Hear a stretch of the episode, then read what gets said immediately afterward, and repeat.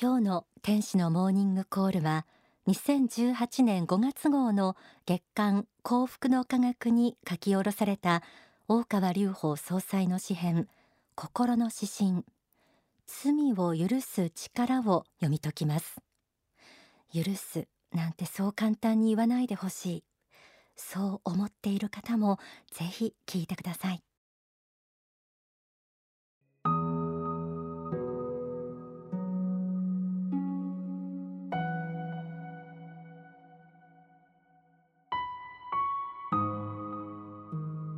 心。の指針罪を許す力。人は生まれながらに罪を背負っているのか。そうでも考えないと人生が辛すぎる時もある。人生の不幸を環境のせいにしてはいけないと思いながらも幾度も涙の流れる日に出会う。愛する人とは別れ憎みたくなる人とは出会い求めるものは手に入らず肉体煩悩の消えざるに苦しむ。現在はなくともカルマ業はあるであろう。そうでも考えないと自分の愚かさを許せまい。しかし耐えよ。魂は磨かれるためにこの世に生まれてくるのだ。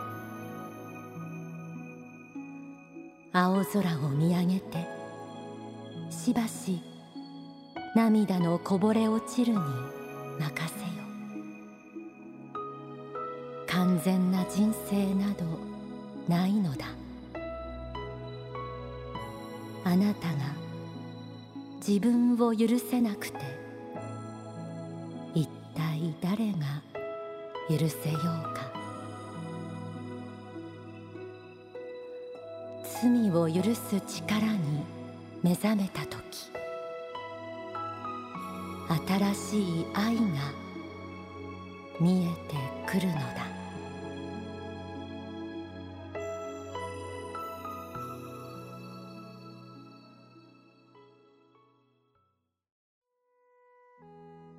心の指針罪を許す力。ご自分の経験を重ね合わせた方もいらっしゃるかもしれません。罪と聞いて過去の過ち他人が犯した罪自分自身の犯した罪アダムとイブが神に背いて犯した罪現在を思い浮かべた方もいると思います。人間はその現在を追っているという性悪説的な教えと人間神の子仏の子という性善説的な教えとがある宗教の世界。幸福の科学では人間は神の子仏の子であり本来仏と同じ性質仏性を宿した存在であると教えられています。こうした教えを知っていてもなお人生に生じるさまざまな苦しみを通じてこう思うこともあるのではないでしょうか。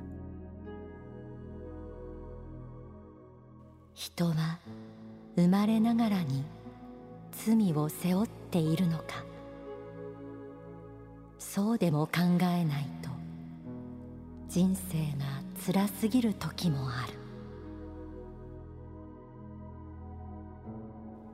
幸を環境のせいにしてはいけない。そう思いながらもあまりに人生は苦しく涙は幾度となく流れます。先月の心の指針ではブッダ釈尊が説いたこの世で誰もが逃れられない苦しみとして生老病死が挙げられていましたが釈尊はさらに人生の苦しみを説きました。今回の心の指針の中にこう示されています。愛する人とは別れ憎みたくなる人とは出会い求めるものは手に入らず肉体煩悩の消えざるに苦しむ。釈尊が説いた宿泊。こうした苦しみの中で罪そして許せないという苦しみが生まれていくものです。詩編はこう続きます。現在はなくともカルマ業はあるであろう。そうでも考えないと自分の愚かさを許せない。仏教に出てくるカルマ業。過去に自らが行った行為の結果のことで過去世にまで遡って自分が行った行為犯した罪の結果も含みます。自分の今の苦しみの原因をこうした過去世のカルマに求めでもしないと納得できないこともあるでしょう。しかし詩編はそうした人間の苦悩を理解した上でそれでもなおこう諭します。しかし耐えよ。魂は磨かれるためにこの世に生まれてくるのだ。大川総裁は書籍心を癒すストレスフリーの幸福論の中でこう説かれています。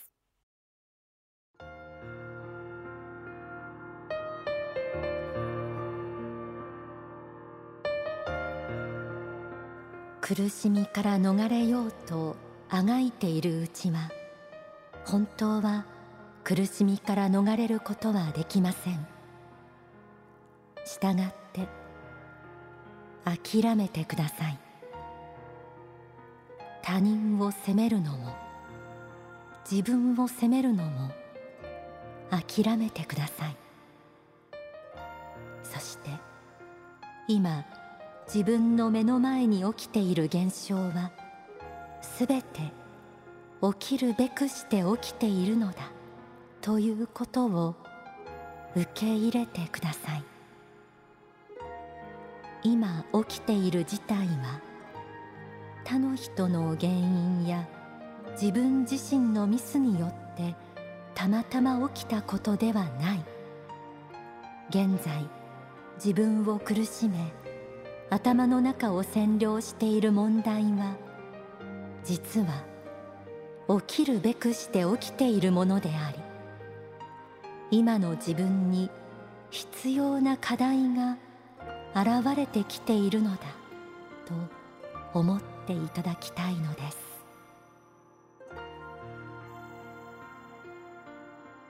あなたも魂を磨くためにこの世にこの環境に生まれてきました。この霊的真実を受け入れたくないほど辛いこともあるでしょう。そんな時は他人を責めるのも自分を責めるのも諦める。この事象は起きるべくして起きている。今の自分に必要な課題が現れているのだと思うこと。詩編にはこうあります。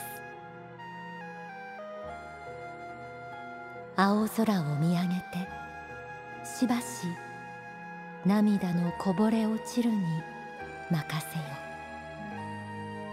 完全な人生などないのだ。あなたが自分を許せなくて一体誰が許せよう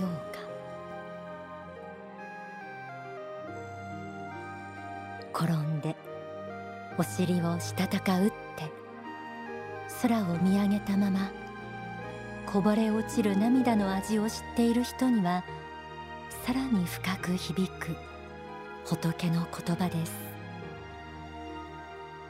詩編はこう締めくくられています。罪を許す力に目覚めた時新しい愛が見えてくるのだ。苦しんで悲しんでお手上げになるほど力が抜けて。その時に見上げた空は今まで以上に果てしなく感じるでしょう。もう許そう。そう思えた時あなたのそばに仏がいることを感じると思います。無限の仏の愛。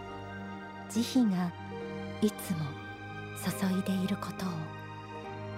そしてその愛が自分自身にも宿っていることを。ではここで大川隆法総裁の説法をお聞きください。すべてを仏に委ねなさい。すべてをエルカンターレに委ねなさいと言っているんです。主よ私はこう苦しんでいるのは決して他の人のせいでもなく自分自身のミスでもなく仏が意地悪をしようとしているわけでもなく今世この世に命を受けた意味を教えるためであるんだということを私は受け入れて悟りたいと思うと。だから主よ御心に任せますという気持ちでジタバタするのをやめて判断を下すのをやめて静かに受け入れなさい。受け入れた時に浮力が湧いてきますから生きていく力がぐっと上がってきます。その時に奇跡が訪れてきます。今まで自が自我力で頑張っていて苦しんで苦しんで世の中は地獄に見えて自分が地獄の底であがいていたと思っていたのが実はそうでなかったことが分かります。そうではなかったんだと。最高のコーチがついて今自分を指導してくれてたんだということが分かりますから。それを知らないで地獄の底でもがいている気持ちでいますから。天国だと思ったら地獄で地獄だと思ったらそれは天国な正反対なんです。往々にしてその反対です。今あなたが地獄のるつぼで苦しんでると思っているけどそれは実はあなたの魂を鍛え真なる金に変えようとしている。そういう大いなる慈悲であることが多いんですよ。どうかそういうことを知っていただきたいと思いますね。お聞きいただいた説法は書籍心を癒す。ストレスフリーの幸福論に収められています。許すという境地は仏の慈悲を知らなければ本当はたどり着けないものです。信仰を深めて初めて真に自分も他人も許すことができるもの。そして許す力に目覚めることをもって仏の愛が自分にも宿っているとさらに悟ることになるのでしょう。ではもう一度心の指針罪を許す力を朗読します。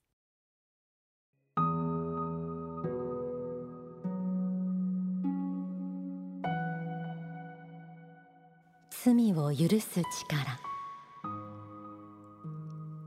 人は生まれながらに罪を背負っているのか。そうでも考えないと人生が辛すぎる時もある。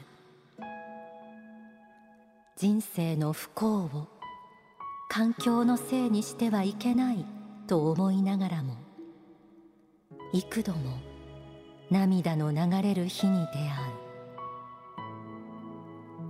愛する人とは別れ憎みたくなる人とは出会い求めるものは手に入らず肉体煩悩の消えざるに苦しむ。現在はなくともカルマ業はあるであろう。そうでも考えないと自分の愚かさを許せまい。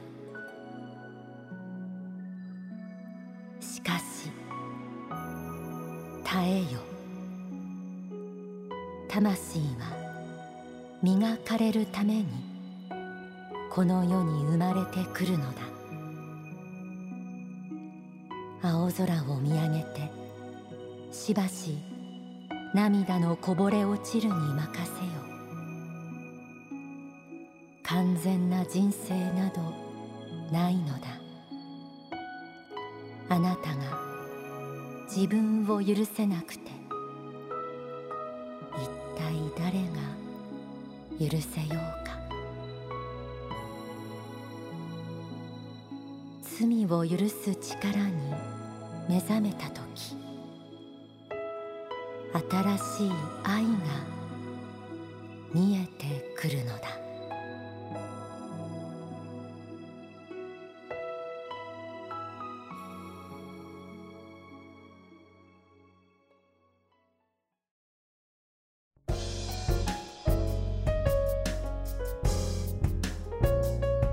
天使のモーニングコール。この時間はオンザソファー。5月12日より全国の劇場で公開。映画さらば青春。されど青春についてお知らせです。幸福の科学大川隆法総裁による制作総指揮12作目の映画。あらすじをちらっとご紹介しますと地方から東京の名門大学に進学した中道真一。志を高く持ち勉強に明け暮れる日々を送っていたが恋も就活もなぜか思い通りにいかない。そんな卒業を控えたある日神秘的な存在からのコンタクトが始まります、えー、街や服装やアイテムがもう昭和一色で、えー、そこは懐かしく感じられるでしょうしお話の内容は本当に感情移入して泣いてしまう切なく美しくそして、えー、高貴な光に触れられると思います。この映画の額田よし子役を演じるのが去年出家で話題となりました清水文香さん。そう女優の千元よし子さんです。NHK 連続テレビ小説マレをはじめ多くのファンを魅了してきた彼女の出家後初主演作品となります。主題歌の眠れぬ夜を超えても歌っていらっしゃいます。そして皆様にお知らせです。なんと天使のモーニングコールは5月の1ヶ月間オンザソファーこのコーナーに千元よしこさんが来てくれることになりました、えー、どんなお話を聞かせてくれるのか今から私も楽しみです。5月12日全国劇場公開。映画さらば青春されど青春、えー、そして5月の天使のモーニングコールもどうぞお楽しみに。